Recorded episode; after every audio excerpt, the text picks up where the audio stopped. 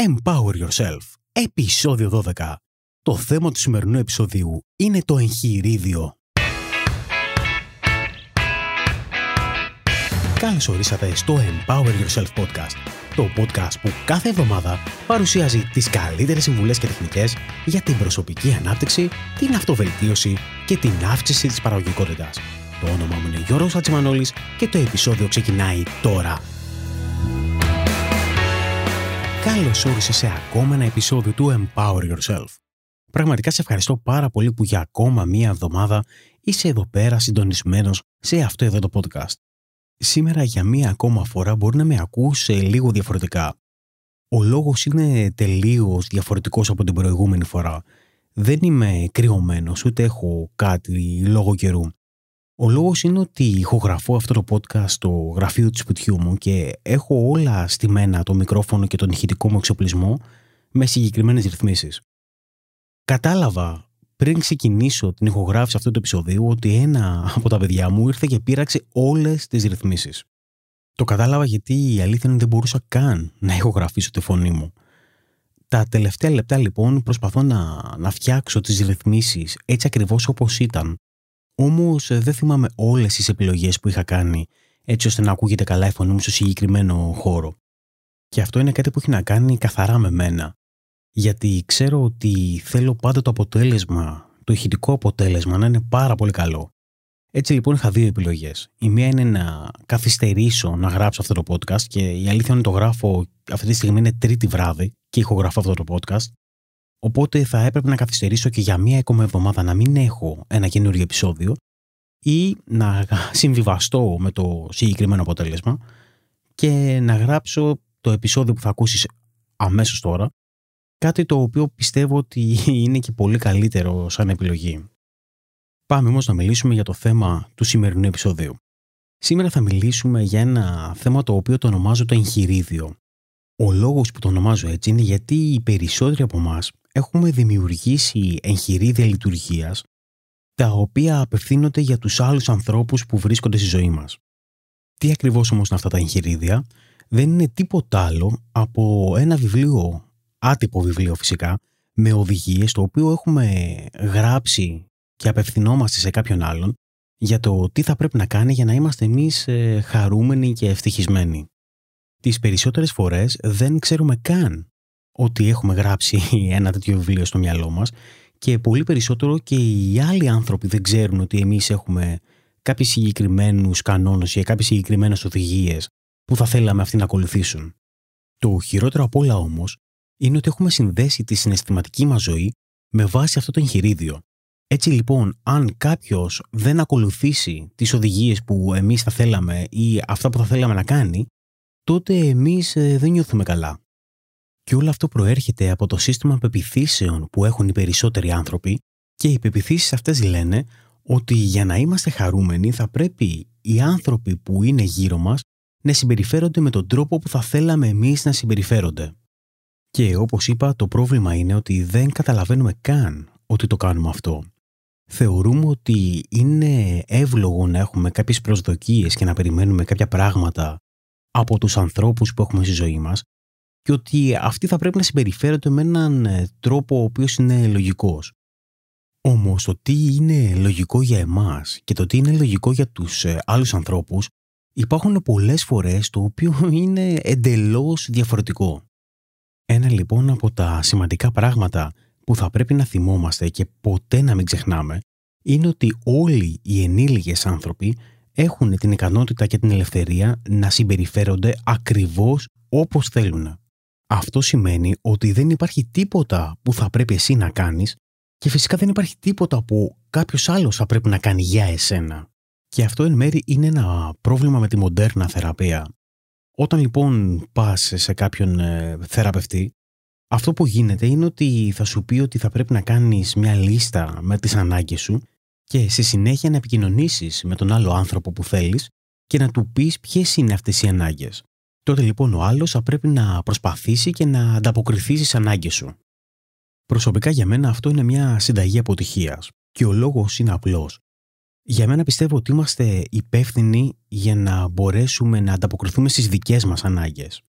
Όταν λοιπόν είμαστε σε μία σχέση με κάποιον ο οποίος ε, περιμένει να ανταποκριθούμε στις δικές του ανάγκες, τότε ξαφνικά θα δεις ότι έχουμε βρεθεί σε μία κατάσταση την οποία θα πρέπει να φροντίσουμε με τον εαυτό μας, αλλά θα πρέπει να φροντίσουμε ταυτόχρονα και κάποιον άλλον. Και αν λοιπόν είμαι άτυχος και βρεθώ σε μία σχέση στην οποία θεωρώ ότι εγώ είμαι υπεύθυνος για τις ανάγκες του αλληνού και αυτός ε, θεωρεί ότι είναι υπεύθυνος για τις ανάγκες της δικές μου, τότε είμαστε σε μια, ένα είδος ε, στενού χειρισμού. Γιατί θα προσπαθούμε συνέχεια να ελέγξουμε ο ένας τον άλλον. Να ελέγξω εγώ τον τρόπο που αντιδράει και τον τρόπο που συμπεριφέρεται έτσι ώστε να είμαι εγώ χαρούμενος, και ταυτόχρονα ο άλλο θα προσπαθήσει να ελέγξει τον τρόπο που αντιδράω και συμπεριφέρομαι εγώ για να είναι εκείνος χαρούμενος. Έτσι λοιπόν, ο ένας συνέχεια θα προσπαθεί να ελέγχει τον άλλον. Και νομίζω ότι αυτό δεν οδηγεί πουθενά. Δεν, σίγουρα δεν είναι συνταγή επιτυχίας. Και η αλήθεια είναι η εξής. Πρώτα απ' όλα, η μεγάλη αλήθεια είναι ότι δεν μπορούμε να ελέγξουμε ποτέ κανέναν άνθρωπο. Δεύτερον, είναι ότι δεν υπάρχει τίποτα που μπορεί να κάνει κάποιος για να μας κάνει πραγματικά χαρούμενος όπως εμείς θέλουμε να είμαστε.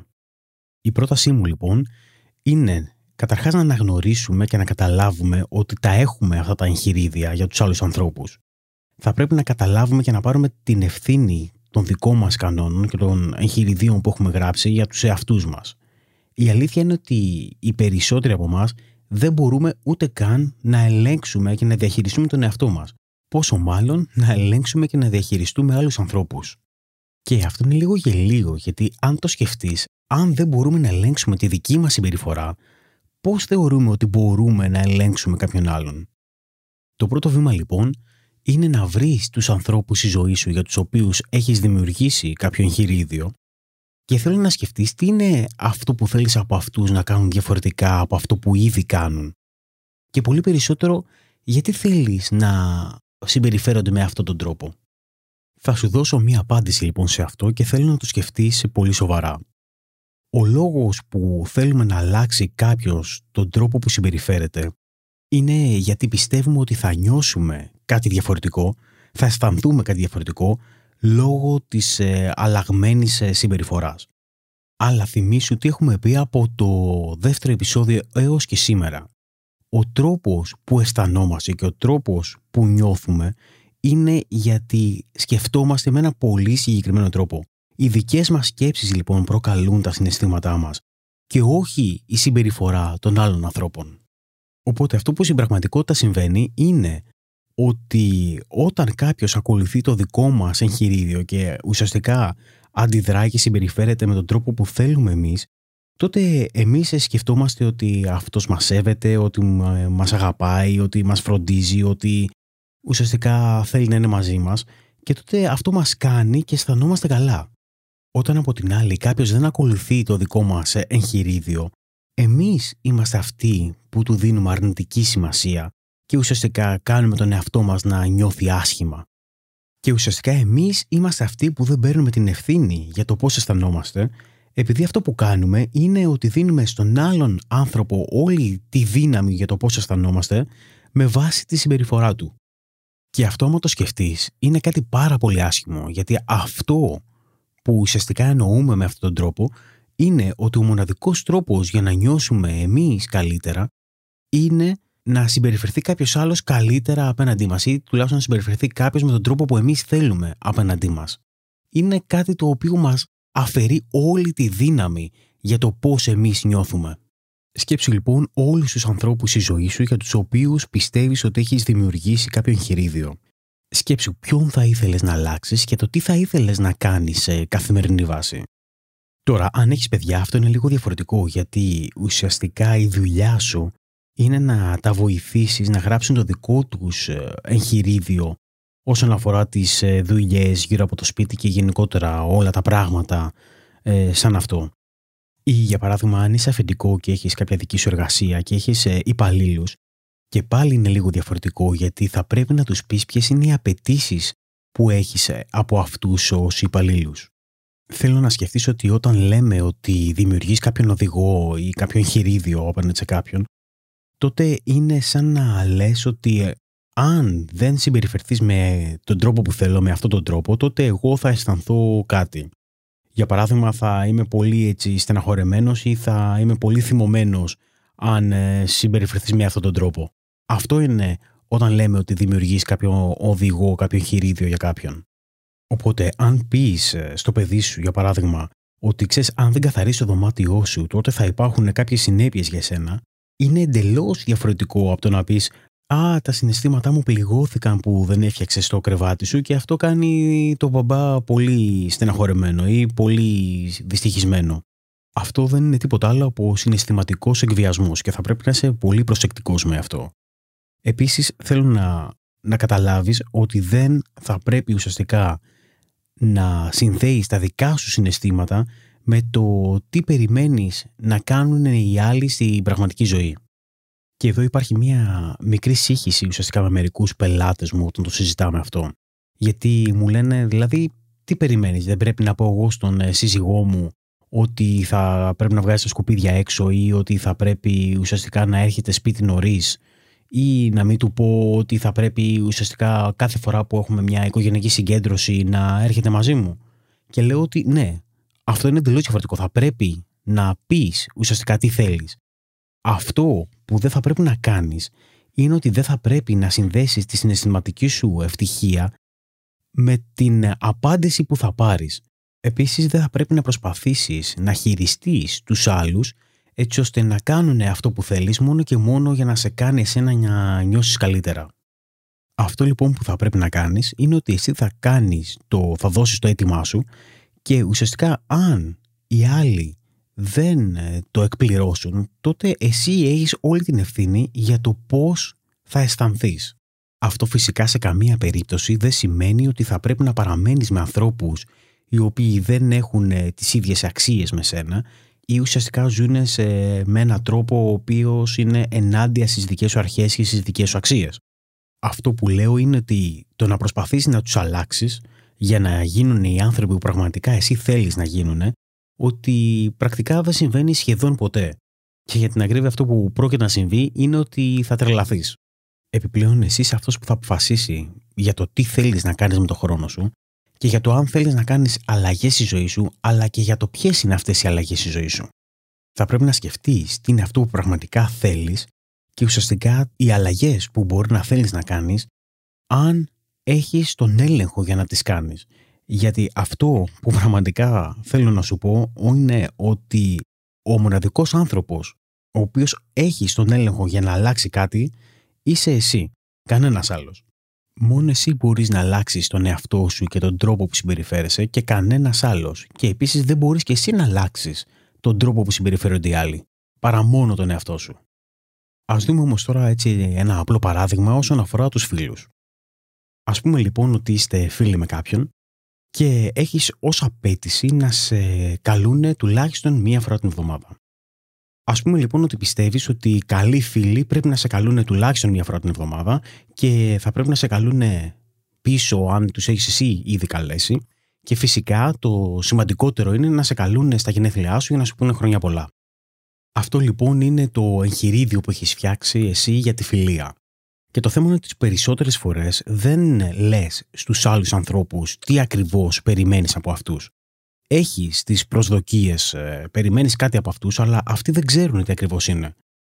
Περιμένεις από αυτούς να ξέρουν ακριβώς τι είναι αυτό που θέλεις. Και το πρόβλημα είναι ότι όταν δεν ακολουθούν αυτές τις οδηγίες που εσύ έχεις ε, στο μυαλό σου, τότε όλο αυτό σε στεναχωρεί και ουσιαστικά σε αναστατώνει και βλέπεις το όλο κομμάτι της φιλίας τελείως διαφορετικά. Πληγώνονται τα συναισθήματά σου, για παράδειγμα, επειδή μπορεί να μην σε πήραν τηλέφωνο. Όλο αυτό φυσικά καταλαβαίνεις ότι είναι λάθος, γιατί έχεις συνδέσει την ε, συναισθηματική σου ευτυχία και ουσιαστικά το πώς νιώθεις εσύ με τις πράξεις των άλλων. Εναλλακτικά τώρα το ίδιο σενάριο θέλω να το σκεφτείς ως εξής. Σκέψω ότι είσαι φίλος με κάποιον και ουσιαστικά δεν έχεις ε, κανόνες σε αυτή τη φιλία. Αν τους πάρεις τηλέφωνο και δεν το σηκώσουν, τότε δεν περιμένεις να σε πάρουν τηλέφωνο πίσω. Ή δεν περιμένεις να σε παίρνουν τηλέφωνο μια φορά την εβδομάδα. Ή ακόμα και αν δεν σε πάρουν τηλέφωνο στα γενέθλιά σου, τότε δεν τρέχει και τίποτα. Ουσιαστικά τι γίνεται; Αυτό που θέλω να δεις είναι ότι απολαμβάνεις τη φιλία των άλλων έτσι ακριβώς όπως είναι. Μπορείς να τους πεις ακριβώς πράγματα που θα ήθελες να κάνουν για σένα, αλλά από εκεί και πέρα, αν δεν τα κάνουν, δεν θα πληγώσουν τα συναισθήματά σου, γιατί είναι στο δική τους ευχέρεια το τι θα κάνουν. Εσύ απλά απολαμβάνεις τη φιλία τους και ουσιαστικά απολαμβάνεις το να βρίσκεσαι με έναν άλλον άνθρωπο. Αν ξεκινήσεις και βλέπεις ε, τα πράγματα με αυτόν τον τρόπο, θα καταλάβεις ότι οι σχέσεις μεταξύ των ανθρώπων γίνονται πολύ πιο απλές. Θα δεις ότι θα απολαμβάνεις περισσότερο τη σχέση σου με τους άλλους ανθρώπους και θα έχεις πολύ λιγότερες συγκρούσεις. Φυσικά είναι ξεκάθαρο ότι μπορείς να πεις τι περιμένεις από τους άλλους ανθρώπους. Για παράδειγμα, μπορείς να πεις ότι, α, ξέρεις ότι αν ε, δεν μπορείς να έρθεις σε ένα ραντεβού μας, θα ήθελα σε παρακαλώ πολύ να με ενημερώσεις ε, λίγο πιο νωρίς. Δεν θα ήθελα να μου το πεις τελευταία στιγμή. Από εκεί και πέρα όμως, εσύ αποφασίζεις το πώς θα ενεργήσεις αν αυτοί δεν το κάνουν. Και αυτό δεν χρειάζεται να σε επηρεάσει, να επηρεάσει τα δικά σου συναισθήματα. Οι πράξεις των άλλων είναι ξεκάθαρα δική τους επιλογή. Όπως ξεκάθαρα είναι και δική σου επιλογή για το τι θα κάνεις με κάποιον ο οποίος ε, είναι ενάντια στις δικές σου αρχές και στις δικές σου αξίες. Για να δώσω ένα προσωπικό παράδειγμα, για εμένα είναι πολύ σημαντικό το να είμαι στην ώρα μου σε οποιοδήποτε ραντεβού μου. Τώρα, αν δώσω ραντεβού με κάποιον και δεν έρθει στην ώρα του, δεν το παίρνω προσωπικά. Δεν θεωρώ ότι δεν με σέβεται. Αυτό που πιστεύω είναι ότι πραγματικά έχει πρόβλημα στο ουσιαστικά το να διαχειριστεί το χρόνο του και το πρόγραμμά του. Έχω ένα φίλο λοιπόν, ο οποίος είναι συστηματικά αργοπορημένος. Όποτε δίνουμε ραντεβού, ξέρω ότι θα καθυστερήσει τουλάχιστον μισή ώρα. Όποτε λοιπόν συναντιόμαστε ή δίνουμε ραντεβού με μεγαλύτερη παρέα, αυτό που του λέω είναι ότι, για παράδειγμα, ξέρεις, έχουμε δώσει ραντεβού να συναντηθούμε όλοι μαζί στις 4.30 και επειδή ξέρω ότι πάντοτε αργείς, θέλω να σου πω ότι θα σε περιμένουμε μέχρι τις 5. Αν στις 5 η ώρα δεν έχεις έρθει, θέλω να ξέρεις ότι θα φύγουμε. Έτσι λοιπόν δεν του λέω και δεν προσπαθώ να το επιβάλλω ότι θα πρέπει να είναι εκεί στις 4.30 ή στις 5 η ώρα. Του λέω ότι η δική μας απόφαση είναι ότι θα φύγουμε στις 5 η ώρα, ότι δεν πρόκειται να περιμένουμε περισσότερο. Από εκεί πέρα είναι δική του επιλογή το τι θα κάνει. Και φυσικά, αν δεν έρθει, ας πούμε, μέχρι τι 5 η ώρα, δεν πάει να πει τίποτα, δεν πάει να πει ότι δεν μας σέβεται. Απλά ξέρουμε πολύ καλά το ότι το πρόβλημά του είναι ότι δεν μπορεί να διαχειριστεί σωστά το χρόνο του και το πρόγραμμά του. Με λίγα λόγια λοιπόν, αυτό που θέλω να σου πω είναι ότι δεν προσπαθώ να ελέγξω τη συμπεριφορά κάποιου. Η συμπεριφορά κάποιου είναι δική του επιλογή. Και φυσικά δεν επηρεάζει και τη σχέση μου με αυτόν τον άνθρωπο, αν αυτός δεν κάνει πράγματα που εγώ θα ήθελα. Τώρα, σε γενικές γραμμές, υπάρχουν πάρα πολλοί άνθρωποι στη ζωή μας για τους οποίους έχουμε γράψει εγχειρίδια. Και όσο πιο κοντινός είναι ο άνθρωπος αυτός σε εμάς, τότε τόσο πιο πιθανό είναι να έχουμε συντάξεις στο μυαλό μας κάποιο έτσι, εγχειρίδιο με κανόνες που θα πρέπει να ακολουθεί. Έχουμε ιδέες για το πώς θα πρέπει να συμπεριφέρονται οι άλλοι απέναντί μας και γενικότερα πώς θα πρέπει να συμπεριφέρονται και ουσιαστικά πώς θα, θέλαμε να, πώς θα θέλαμε να είναι. Όλο αυτό φυσικά ξεκινάει από την ιδέα ότι όσο πιο κοντά είναι οι άλλοι σε αυτό που θα θέλαμε εμείς πραγματικά να είναι, τόσο πιο ευτυχισμένοι θα είμαστε. Και αυτό ισχύει για όλους τους ανθρώπους οι οποίοι είναι γύρω μας. Για παράδειγμα, σκεφτόμαστε ότι α, αν το αφεντικό μου ήταν ε, καλύτερο και αν αντιδρούσε έτσι όπως θα ήθελα, τότε θα ήμουν πιο ευτυχισμένος. Ή αν ο σύζυγός μου ήταν καλύτερος, τότε θα ήμουν πιο ευτυχισμένος ή πιο ευτυχισμένη. Όμως, πραγματικά εδώ θέλω να σου πω κάτι πάρα πολύ σημαντικό και θέλω να το θυμάσαι. Η ευτυχία ξεκινάει από εσένα και είναι μέσα σου. Δεν έχει να κάνει με το πώς είναι και ποιος είναι ο σύζυγός σου ή τι κάνει και τι δεν κάνει για σένα. Εσύ ξεκάθαρα είσαι υπεύθυνος για τα συναισθήματά σου και για τις σκέψεις. Σίγουρα, αν έχεις ένα σύζυγο ο οποίος είναι συμβατός με σένα, τότε είναι και πολύ πιο εύκολο να κάνεις ε, θετικές σκέψεις γύρω από αυτούς. Όμως, σε καμία περίπτωση δεν σημαίνει ότι ο μοναδικός τρόπος για να κάνεις θετικές σκέψεις γύρω από τον σύζυγό σου είναι να τον κάνεις να αλλάξει και να κάνει πράγματα που εσύ θα ήθελες θέλω να σου ζητήσω να αφήσεις όλα τα εγχειρίδια που έχεις γράψει για τους ανθρώπους γύρω σου, να αφήσεις όλους τους κανόνες που έχεις ε, στο μυαλό σου και να δεις, θα δεις ότι θα αντιμετωπίσεις τα πράγματα και θα τα δεις τελείως διαφορετικά. Τον μοναδικό άνθρωπο που θα πρέπει να προσπαθήσεις να ελέγξεις και ίσως να αλλάξεις είναι τον εαυτό σου. Προσπάθησε να ελέγξεις τις δικές σου αντιδράσεις και κάτσε να τις δεις σε βάθος. Δες ποιες είναι οι αντιδράσεις σου ε, στι συμπεριφορές των άλλων απέναντί σου. Για παράδειγμα, έχω ένα πελάτη ο οποίος έχει την ε, δική του επιχείρηση. Ένα από τα προβλήματά του είναι ότι συχνά νευριάζει με τους υπαλλήλους του γιατί ουσιαστικά πιστεύει ότι δεν κάνουν αυτά που αυτός θέλει. Αυτό λοιπόν που συζητήσαμε είναι ότι αυτός δεν θα πρέπει να επηρεάζεται από τις πράξεις των αλλωνών. Δεν θα πρέπει να θυμώνει αν κάποιος από τους υπαλλήλους του δεν ε, πραγματοποιήσει αυτά που θα ήθελε αυτός Αυτός θα πρέπει να είναι ξεκάθαρος το τι ζητάει από τους υπαλλήλους του και από εκεί και πέρα, αν αυτοί δεν μπορούν να πραγματοποιήσουν αυτά που ζητάει, τότε είναι στη δική του επιλογή, στη δική του ευχέρεια να επιλέξει αν θα κρατήσει αυτούς τους υπαλλήλους ή αν θα τους διώξει. Το να εκνευρίζεται με πράξεις τι οποίες δεν μπορεί να ελέγξει ο ίδιος δεν οδηγεί πουθενά και ουσιαστικά χαλάει και τις διαπροσωπικές σχέσεις που έχει με τους υπαλλήλους του. Και αυτό ισχύει για όλες τις σχέσεις που έχουμε σε όλους τους τομείς ζωής μας. Επίσης, είναι πάρα πολύ σημαντικό να προσπαθήσουμε να καταλάβουμε τους λόγους που κάποιος δεν εκπληρώνει τις δικές μας επιθυμίες. Σίγουρα θα πρέπει να μπούμε στα δικά του παπούτσια και να δούμε για ποιο λόγο, αν ζητήσουμε κάτι από κάποιον, αυτός δεν το πραγματοποιεί. Μπορεί, για παράδειγμα, να μην του αρέσει αυτό που του ζητήσαμε, μπορεί να μην θέλει να το κάνει. Αν προσπαθήσουμε πραγματικά να καταλάβουμε τους λόγους που κάποιος κάνει ή δεν κάνει κάτι το οποίο μπορεί να το έχουμε ζητήσει, τότε θα δεις ότι θα, έχουμε, θα αποκτήσεις πολύ καλύτερες διαπροσωπικές σχέσεις. Γιατί πολλές φορές αυτό που θα δεις είναι ότι αν ζητήσεις κάτι από κάποιον και αυτός δεν το πραγματοποιήσει, τότε δεν έχει να κάνει με εσένα. Δεν είναι κάτι προσωπικό προς τα εσένα. Μπορεί πραγματικά να είναι κάτι το οποίο τον ενοχλεί ή να είναι ενάντια στις δικές του αρχές ή στο δικό του χαρακτήρα. Τώρα θέλω να κλείσουμε αυτό το επεισόδιο με μία άσκηση. Θέλω να σκεφτείς έναν άνθρωπο στη ζωή σου και να σκεφτείς τρία πράγματα που θα ήθελες να κάνουν. Σκέψου τι πραγματικά θα ήθελες από τον άλλον να κάνει.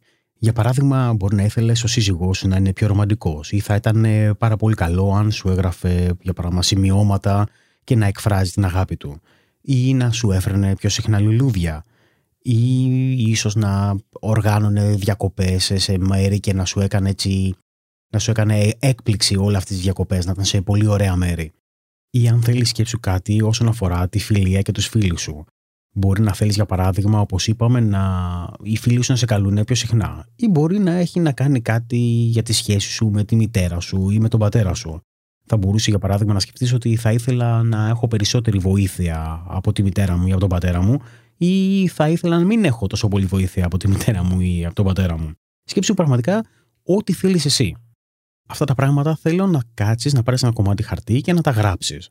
Α υποθέσουμε λοιπόν τώρα ότι αύριο το πρωί ξυπνάς και ως διαμαγείας αυτοί οι άνθρωποι έχουν πραγματοποιήσει όλες τις επιθυμίες σου και είναι ακριβώς όπως τους έχεις φανταστεί.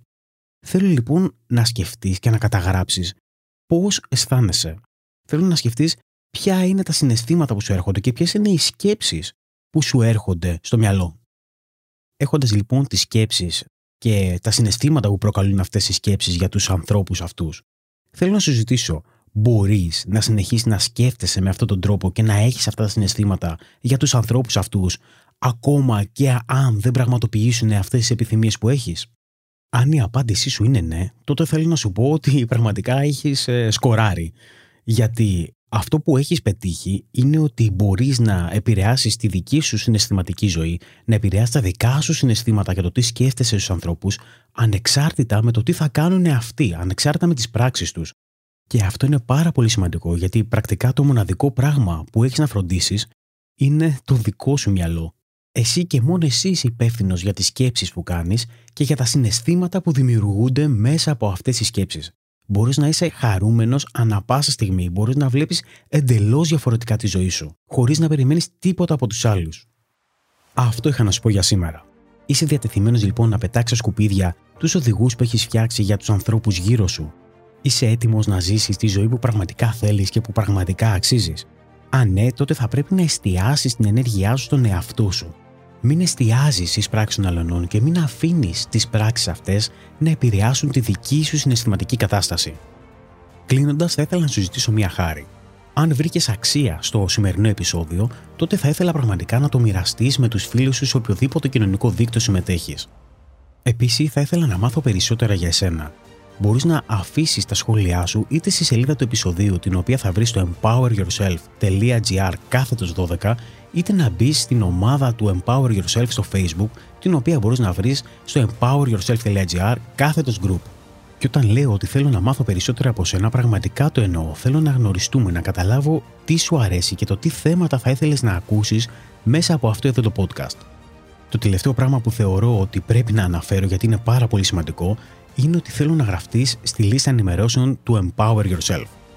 μπορείς να μπεις στο empoweryourself.gr και στο κάτω μέρος της σελίδας να συμπληρώσεις τα στοιχεία σου έτσι ώστε να συμμετέχεις κι εσύ στη λίστα ενημερώσεων και στην κοινότητα του empoweryourself.gr.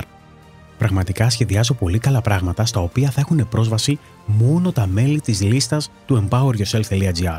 Οπότε θα ήθελα πραγματικά να συμμετέχεις και να μην χάσεις όλα τα καινούργια πράγματα τα οποία θα κυκλοφορήσουν σε πολύ λίγο καιρό.